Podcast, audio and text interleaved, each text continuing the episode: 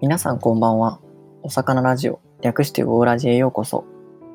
私、魚絵描きのよつると申します。このラジオは、お魚大好きな絵描き、魚絵描きのよつると、絵を通して様々なお魚について一緒に学び、考えるラジオです。え今回はおなじみの淡水魚、アユの生態についてお話しさせていただきます。概要欄にインスタグラムのリンクを貼っておりますので、そちらの方をご覧いただきながらお聞きいただけますと幸いです。よろしくお願いします。はい。ということで、とりあえずじゃあ前回の振り返りから、うん。そうね。うん、まあ、前回はね、だいたいこう、お酒の特徴をざっくり洗い出したよね。はい。油びれがあるとか、トゲがないよとか、うんうん川に行ったり、海に行ったりするよねとか、うんうんうんなんかパーマークがあったりとか、うん婚姻色が出て、繁殖期はこう体がこう変化したりもするよねっていう話をしたよね。うんで、まあ、取り上げていくアユについてのお話をしていって、うんこう近い仲間がいて、でもちょっと違うよとか、うんうんうんアユの名前はこう古い日本の言葉であったりとか、そういう風習みたいなものからこううん来てたりするよねとか、うんうんうんで、えーまあ、体の特徴がこう唇がすごく特徴的なお魚で、うん普段みんなが見てる色からこう婚姻色は全然違う色合いになりますよっていうお話でしたね。うんうんうんそれでまあ今回ははい、あのー前回話してないアユの生態であったりとか、うんまあいつもやってる絶滅危惧種なのかどうかっていうところとかも、うんまあ、聞いていけたらいいのかなと思ってます。はいはい、でじゃあ今回の見どころを早速ちょっと教えていただきたいんですけど、まずは一つ目、はアユの一生のサイクルうん。前、1年周期って言ってたよね、あゆは。うんそうそうそう、うんうん。確かにまだまだどういうふうに海からうん来てるのか、そもそもあゆって海を行き来するのかどうかも含めて、うん多分前回ちゃんと聞けてないので、その辺も含めてかな。うん、そうね、うんうんうん。他の見どころは で二つ目がうん「おアユって誰?誰うん。 アユ誰前に「こう」ってついて「こあゆ」っていう、あうんうんうん。そのまあくくりのねうん、種類でもないし亜種でもないんですけど子こ供。あゆっていうね、まあ、そう、うん子供まあなんかそういう存在がいるんですよおおなるほど。こいつは誰やっていう話ですねなるほど、なるほど。まだありますか、見どころは。はいで3つ目がレッドリスト未記載ほう。ってことは問題なしだよねっていうことですねああ、これは問題なさそうですね。 うんねこううん。レッドリストのね、話たくさんしてきてさ、うんうん。やっぱレッドリストが、こう、危険に迫ってる指標やん、やっぱ。そうだね。うん。だからそれね、まあ記載ないんやったら、うん。バンジー OK よね。って感覚にはなっちゃうけど、違うんかなっていう、なんか、ニュアンスでこのタイトルがあるからね。そうちでょっすと不ね思。議になってきたね。そんなわけで。はい。はい。 ちょっと、じゃあ、あゆの一生のサイクルから、まずは聞いていけたらいいなと思います。まず、前回のお話で、こう思い出してほしいんやけど、うんうん。繁殖期が秋っていう話してたよね。うんうん。覚えてる覚えてる。そう、繁殖期は大体まあ日本でいうところの10月から12月ぐらい。うんうんうん。まあ、最盛期はなんか11月ぐらいらしいわ。うんうんうんうん。でそこら辺になると、こう、婚姻色が出て、ダークサイドに落ちるわけやな、ああいうわ。そうだったね。黒色に婚姻色が変わっていってね。そうそうそうんうんうん。う。で、そういうアユたちが住んでるのは、まあ、川の上流とか中流、うんうん。または、なんかすごい綺麗な湖とかに生息している。うーん。まあ、なんかやっぱ綺麗なところにさ、鮭っているイメージあるやん。うんうん。確かに確かに。うん、なんかそういう感じよね。うんうんうん。で、まあ、寿命はね、前回年魚の話をしたと思うんやけど、うん基本的に1年でサイクルをこう終える生き物になってます。うんうんうんうん。で、産卵は、まあ、やっぱり川でするんよね、鮭やから。うん。で、まあ、こう砂場のこう砂とか石とかが混ざり合ってるような川底に産卵するみたい。ああ、はいはい。ここら辺はこうなんか大きい鮭がさ産卵してるところとかってなんか想像つくかなと思うんやけど、うんうん。まあ、それと同じ感じみたいなね。うんうんうん。で、まあ、秋にこう生まれて、まあ、秋に産卵した後にこうそんなにこう時間経たずに生まれるよね魚の卵っていうのは。あ、そうなんだね。だから、まあ、秋の間にこう生まれてで稚魚たちは海に流れていくみたい。じゃあ、そのまま川に流されていくってイメージでいいのか。うん、だと思う。ええー、そうなんだ。そうそう。でまあ、冬ってすごい寒くなるやんか。うんうん。うん、だからあったかい海に流れていってそこで冬を越すうーん。なるほど。うんでまた春になったら自分が生まれた川にこうブワーって遡って遡上してきてまた産卵するよっていう 忙しいね。確かにな忙しいね、なんか。 1年やからねうん。とどまっとくっていう選択肢はないんかね。ないんじゃないかな、うん。不思議だね、なんか。うん、でもなんか故郷を覚えてるって不思議だよね、そう思うと。そうねうん。なんかその川の匂いとかを川の水の匂いとかを覚えてるらしい ええあ、すごいな。ちょっと今度自分の川、あの、近くにある川の匂い嗅いでみるわ。多分無理やと思うな水 の水の中の匂いやからな そっかそっか。うんでもさなんか水の中の匂いってうん。自分たちは嗅がれへんやんかうんうん。だからさいやそんな水鼻に入れるとかありえへんやんって思うけど さ、そうだね。っていうか、そもそも魚に嗅覚あるんやって僕今。 まあ、あ知っるたあるあるありますありますえ、鼻があるん鼻があるよそっか、鼻あるんや。そう鼻のまあ厳密に言うと穴があるんやけどね うーん、あ、そうなんだ。うん、まあ、基本的にこう穴が2つ開いててうんうん。あの片方に2つねうんうんうん。でそこをこう水が前から後ろに通り抜けるときに匂いを嗅ぐんやってへえ、そうなんやね。うんあ、全然知らんかった、それは。そうそう。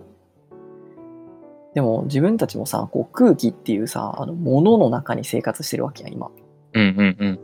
だから空気をこう鼻に入れて、まあ、口から出したりしてるわけやん。うんうんうだん。からそれは、あの、魚も多分同じ感覚なんやろな。なるほどね。そっかそっか。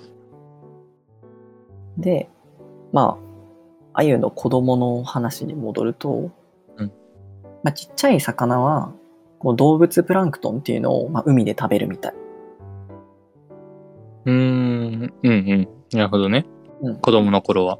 そう。うん。で成長してきてこう春に川登っていくやんかうんうん。そうなるとこう前回お話ししたみたいに、うんその苔とか藻とかを食べるようになるんやって、なるほどね。うん、小魚を食べるとかではないんやね。そうよねうんうんうん。基本的にそういうその苔とかを食べてもう成長したらそれで生活してるみたいよね、うーん、なるほどね。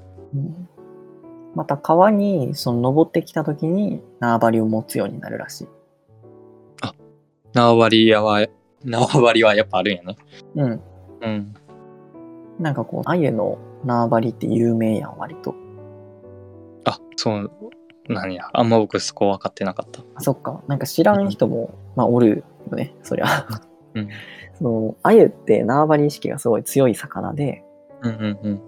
あの、縄張りに入ってきた他の鮎をこう追い出すんよね。あ、へえ。で、なんかこう、噛みついたりとかをするから、へえ。その、えー生態を利用して、友釣りっていう手法があって、あ、聞いたことある、それ。あるうん。あ共食いさせるってことやんね。まあそうや ね。まあ、ルアーとか疑似餌を使って、うん。鮎みたいな疑似餌をこう、鮎がいるところに放り投げると、そっか、縄張り意識で勝手に噛みついてくるんや。あそうそうそうそうそう。なるほどね。っていう釣り方がある。はいはいはいはい。それはなぜにコミュニティを守ってるんかね自分たちの。自分たちの食べる分を確保しているとか。うん。やっぱり食料の確保っぽいね。うん、なるほどね。うん。そっか。まあ、限られてるもんね。やっぱ川の中のご飯ってさ。うん。そうだね。ややっぱその辺はしっかりしてるね。うん。うんまあ、。一年のサイクルやからかもしらんね。うん。なんか一年でこう、大きくならなきゃいけないわけやん。言うたら。うん。うん。じゃないと、こう、戦いに勝って、産卵できひんとかもあるかもしれないし、そうだね。うんそういうところでこう必死になってるのかもしれんね。うん。確かに確かに。うん。で、えー前回、その工業っていう話をしたやんか。うんうん。九竜王とかね。うんうん。そそんな感じで、こう、独特の香りがするんよ、ああ言って。はいはい。でそれってさ、なんかこう、苔食ってるからじゃねって思わへん。あー、確か、え、でも、結構な魚が苔食べてるイメージあるんやけど。うん、そうだよね、実は。うん。そう、あれてっことて、は、うん。そう、植生から来るものじゃないらしくて。はい。何から来るんやろ。カレー臭らしいです。嫌やな。そう。聞きたくないな、なんかそのそういう成分らしいわ。 汗みたいなもんね。そうやと思うわ。うん。なるほどね。これ実際にこう、ウリ科みたいな匂いがするんよ。本当うに。ーん。あすごいね。うん。まあ、ぜひね、こう、アユ、スーパーで並んでて、今日はアユにしようってなった時に、うん内臓を出す時にこう、嗅いでみてほしいんやけど、うんうん。スイカみたいな匂いがするんよ。急に。ええー、あ、そうなんや。うん。ちょっと僕は鮎ちゃんと食べたことないから分からんけどうん。 ちょっと美味しくなさそう いや、なんか嫌な匂いっていうわけではないんやけどね。あそうだよねうん。焼いたらまあ、その香りは消えちゃうしね。あそっかそっかうん。だから塩焼きとかは別にそういう香りはしいひんねんけど、うんうん生きてるっていうか、まあ、生の鮎はそういう香りがする。うーんいやそうなんだねうん。でもなんかそういう匂いで自分たちの魚の群れとかも分かりそうやね うん。ど、どんなんやろな。分からんけどわからへん。まあ、やっぱり養殖のものって天然のものに比べて香りが薄いらしくて、その独特の。へえだからもしかしたら、その自然ではそういうのが何かに関連してるかもしれんよね。あ不思議やねそれはうん。気になるポイントやねで、鮎の分布なんやけど、うんもう日本はほぼ全国にいます。へえそうなんやうん。まあ、沖縄はちょっと除くんやけど、うんうんまあ、除くって言っても、沖縄には実はアシュアシュがおって、うーん琉球アユっていう存在がいるんよ かっ。こいいうんうんだから、こう、沖縄はちょっと覗いてるみたいねんけど、うーんそう、もう全域に広く分布してて、うんうんで、他にもこう、海外にも結構たくさん分布してて、そうなんだねうん。そうひ東アジアに結構広く分布してるみたいで、うーんまあ、大体朝鮮半島からベトナムの北部ぐらいまで。へえだからかなり広い範囲でアユは生息してるっぽい。すごいねうん。まあ、こんだけね、たくさんこう、いるんやから、もちろんこう、レッドリストに記載はないみたいですね。うん。もう今話聞いた感じは僕的にはもうこいつらは大丈夫やなっていううんイメージですね。そうやな。で、まあ、ここでさ、あの、うん今回の注目ポイントに立ち返っていただきたいんですけど、うん二つ目の、怖湯って誰ってあったやん。うんうんうん。怖湯出てきてへんな。確かに確かに。誰なんでしょうか。怖湯っていうのは、うん。これね、琵琶湖の鮎のことを指してるんですね。ああ、湖の子ね。そう。あー、まあ、どうなんやろ。ちっちゃい、他の地域に比べて、やっぱりちっちゃいから、怖湯っていう。なうんんダジャレみたいにかけてあるな。な、確なかにるほど湖かもしれん。まあなんか小鮎って呼ばれてるんですよね。うんうんうんうん。で、よく考えてほしいところがね、ここにあるんですけど、うんうん。琵琶湖って淡水ですよね。うん。海、遠いですよね。すごく。そうだね。これね、琵琶湖の子たちは、琵琶湖を海代わりにしてるんよ。ああ、なるほど。なるほど、なるほど。これ驚きやんな。驚きやね。あ、そっかそっか。じゃあ、一応、なんだっけ、海洋、なんだっけ、名前。ちょっと待両ってよ層。海遊あ、そう、両側海遊とは言わんのね。そう。うん。これはね、あの、前回の鮭の特徴で話してたさ、うん。河川型とか陸風型っていう話してたやん、うんうんうん。淡水のところでずっと一生過ごすっていううんうん。そういう子たちだよねなるほど、なるほど。そんなんも可能なんだね。うんすごいよねうん。そんなんありかよって思うやん確かに。塩水じゃなくていいんやって思うよね。うん、そうだから琵琶湖のアユたちはこういろんな川で生まれてうんそこからこう琵琶湖で越冬して春に川に帰っていったりするみたいうーん。なるほどね。うんなんとなく、あれやね、やっぱ体が大きくなるためには、広いうん場所の方がいいのかな。え餌も豊富にあって、みたいな。うん、そういう要素がねその海に行ったりとか湖に行ったりする一つの要因とされてると思う。うんうんうんうん。やっぱご飯がね量が違うやん。そうだね。うん、川ってやっぱご飯が少ないんよすごく。うん。そんな風に見える。うん、うんまあ冷静に考えてねずーっと流れ続けてるわけやからとどまらへんもんなものが。うんうんうんうん。そうやだっぱねプ。ランクトンとかも多分少なくてうんうんうん。そういうのを当てに生きていくっていうのは難しいんじゃないかな。なるほどね。賢いね。うんうんね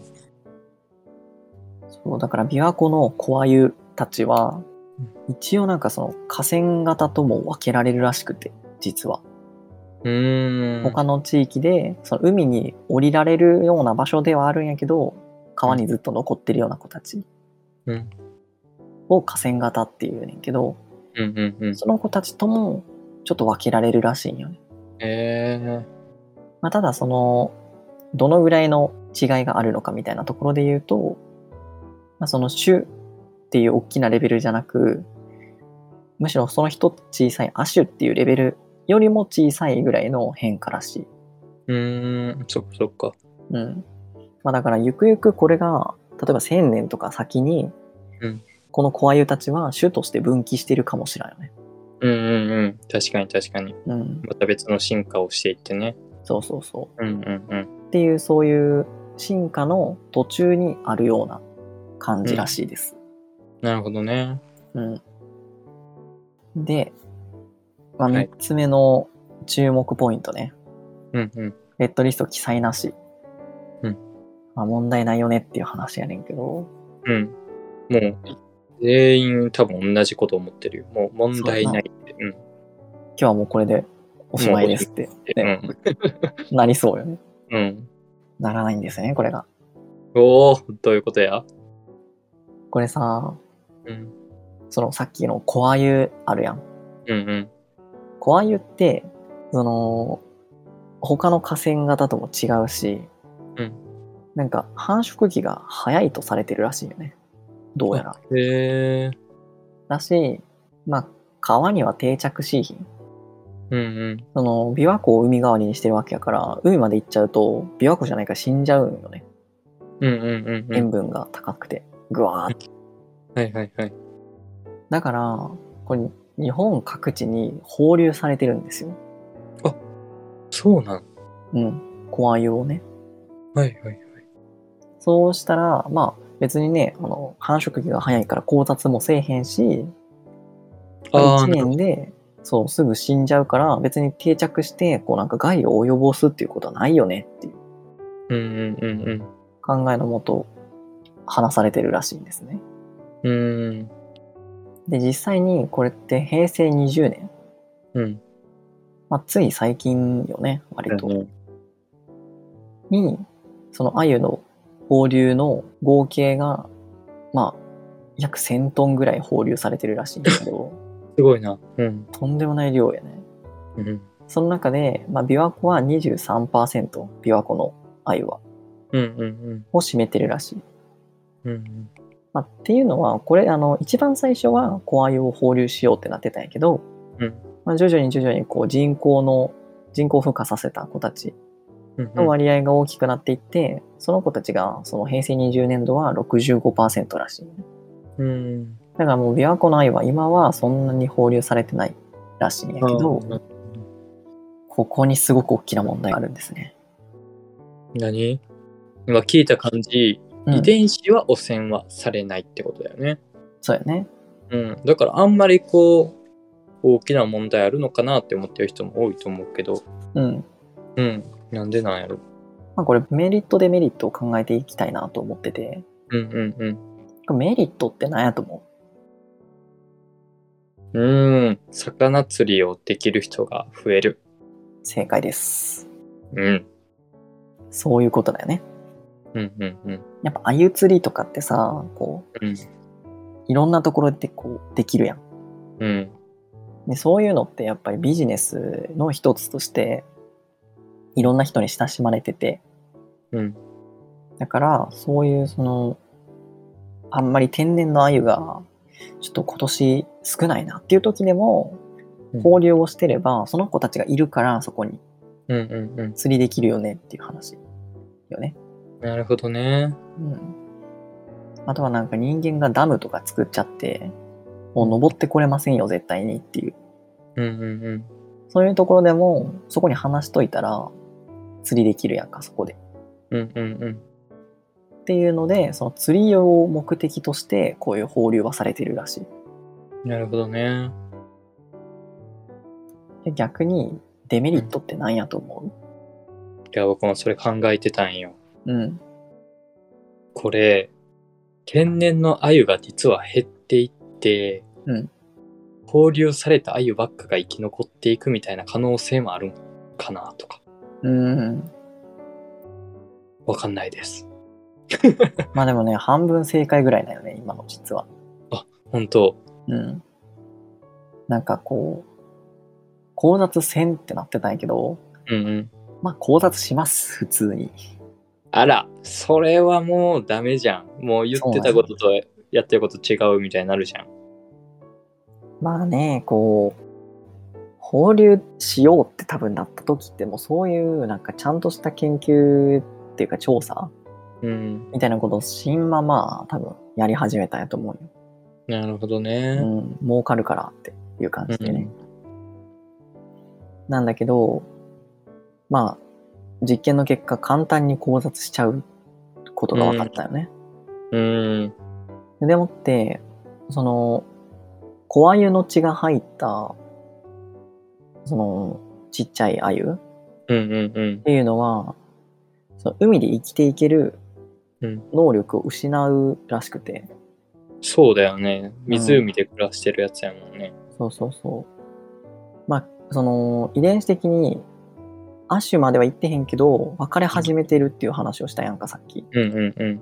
そういう感じでコアユたちはその海水の耐性を持ってないんようん。実際に海に行ったら死んじゃう子たちやねんなあら。そうだから、そういう血が混じってしまうと、海で生きていかれへんようになってしまうんよ、子供が。うんということは、その子たちは海で全滅するわけやから、うん繁殖、交雑というか、混じった子は全部死滅するわけやん。うんうんだからまあ、減っていっちゃうよね、もちろそうだよねん。うん。そんななんかいろんな、ね、あの、オスとメスがさ、うん子供を産むみたいな感じじゃないんよ。この、うんアユの産卵っていうのは。うんうんうんうんまあ、一つのこう、カップルみたいなのができたら、そこで産卵をして、そのまま死んじゃうっていう感じやから、何回もこう、卵を埋めたりするわけじゃなくて、子孫を残せる回数っていうのは、まあ、限りがあるんよね。うんうんうんそんな中でその子供たちが死滅するみたいになってしまうと、かなり数を減らしてしまうよね。うん天然のね。うんうんうんうんうん。そういった問題がありますと。いやめっちゃダメじゃんもうレッドリストを載せなきゃいけないレベルになってくるんじゃんうん。ね。うん、まあ生息数としてはたくさんいるのかもしれないけれど、そういいう問題はちょっとはらんでるっていう。うんなるほどねでもね、これここでとどまらないんですよ、この問題。 マジで 大変なことになってて、実は。ほうほうほこれあの、琵琶湖のさ、子アユたちをいろんなところに持ってって放ったっていう話したやんか。ううんうんこれさ、アユだけ持っていけると思うこれあの、あ持っていくときってあの、種苗っていうあの、種の苗って書くんやけど、うんうんうちんっちゃい子なんよ。ちっちゃい稚魚たちを持ってって話すみたいな感じ。ああーはいはいはいうんうんうんそうちっちゃい稚魚をさ、うん放流するんやけど、うん魚の稚魚ってさ、うんちょっとなんていうの、シラスみたいな感じでさ、うんうんちっちゃくて白くて、模様とかもないし、うんうんうんちっちゃいからさ、見分けつかんと思わへん。そうだね絶対他の生き物もま混ざってる可能性はあるしさ、うん。うんそういうことなんですね。なるほどねつまり全国に、琵琶湖の魚たちが外来種として、鮎と一緒に放流されてんだよ。ああそれは大きい問題だねうん。これまで紹介したさ、タナゴの仲間のカネヒラとか、うんオイカワとか、うんハス。あと、川被害の回で触れたビワ被害っていううんうんうんうん子たちいたよね。うんうんそういう子たちがいろんなところに移っちゃってるよ。あらあとはうん、普通に国外外来種であるオオクチバスとかブルーギル。そうだよね琵琶湖にいるもんねそうそう。そういう子たちも一緒になって他のところに入ってしまってるよね。めっちゃやばいじゃんめっちゃやばい。今も放流が続いている少なくはなってきているけどまあ、少なくはなってきてはいるけど続いてる可能性あるよね平成うん20年度までは確実に続いてたわけやし、うんうんうんそっかうん、あゆだけの話じゃなくなってるんだねもそうううんこれ実は今紹介したのは本当に一部でもっともっと多くの種類がいろんなところに移入されてしまってるんようんうんうんうんでハスってさなんかハスの回でうん絶滅危惧種的な感じで、うんこうレッドリストには載ってるけれどもいろんなところに移入されてしまってるよっていう話したやんうんうんうん本来は琵琶湖にしかおらんのに輸入されてるのはこのアユと一緒になって入ってしまってるよね。あそういうことねうん。いやこれ本当にそうフィッシングについて考えていかないといけないねうん。うん放流についてうん。うん本当にまずいことになる、なってるんだよね。そっか。まあ、あと、他にある問題としては、うん病気を媒介してしまうとか、どういうことまあなんか病気にかかったアユをうんうんその川に放つと、その川の魚にすごいどんどん移っちゃううんとかね、うん実際になんかそういう年とかも全然あったみたいで問題になった時期もあったっていうへえとかまたはこう放流がもう当たり前になるからその天然のその生態系のさありがたみをこう受け取るのがなんていうのか意識が薄くなっちゃうっていうかうんありがたさがなくなっちゃうみたいなうんうんうんそういうところも、まあ、あるっていういやこれは大きな問題だねうーんうんそう、だからね、レッドリストだけが、その、問題点を抱えてる魚を洗い出すかっていうと、そうじゃないん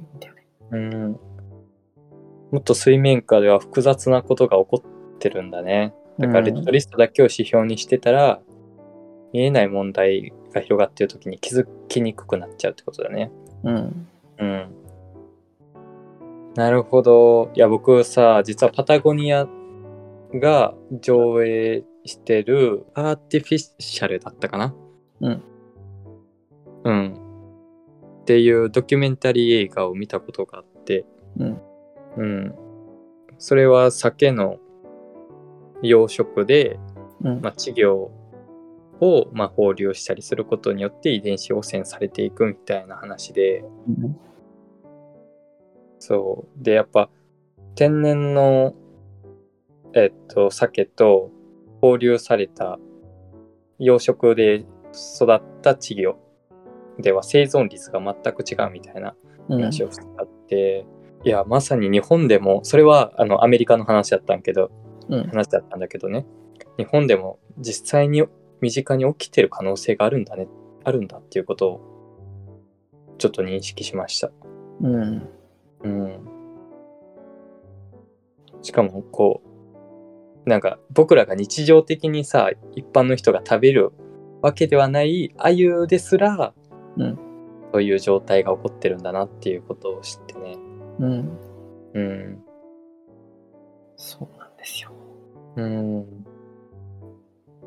まあね、根深い問題があるんですね、ここには。うん。そっか。いやーあなかなかだね。うん。うん。まあ、こんな感じでね、今回のまとめに移っていきたいと思います。はい、お願いします。まあ鮎のね繁殖期が秋にあって、うんまあ綺麗なところに住んでるよっていう話をしたよね。うんでまあ寿命はだいたい1年で、うん秋に生まれて海に流されていってそこで越冬したり、まあ、ご飯食べたりして大きくなってでそれからこう次の年の春に川を登っていくっていう両足回遊っていうことを、まあ、しますよと。で、まあ、一方で琵琶湖に生息している、まあ、小アユって呼ばれるようなアユたちは淡水域からは出ないので海に行くっていうその能力は失っているみたいですね。でまあ全世界的に分布はこう日本を中心として東アジアにかなり広く分布していますと。今レッドリストには載ってないんだけど、まあ、放流が行われた過去があってでそれによってこう交雑であったりとか他の魚たちが移入してしまったりとかいろいろな問題がそこに発生しているっていう状況に今なっていますと、うんまあ、今回こんな感じですねはい。いやー、ちょっとね、重たい話にはなっちゃったけど、うん本当にでも、その、なんだろうね。うーん。ありがたさとか、その自然に対してのありがたさとかね、うんそのもう一度ある種こう確かめていかないとなかなかこうまあ釣りとかうんその私欲的なねものでどんどんどんどんその環境を見ないでやってしまうと本当生態系が崩れていくなっていうのはすごいこういう話を通してね、見えてくるしね。うん。うん。あの、また、かつて人間と魚の距離がある種近かったような、うん。あの、うん。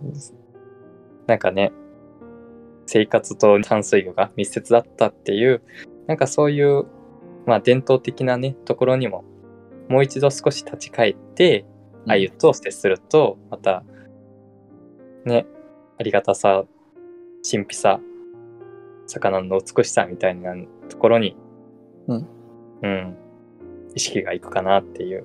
そうしたら面白くもなってくるしね。うん。うん。って思いました。そうですね。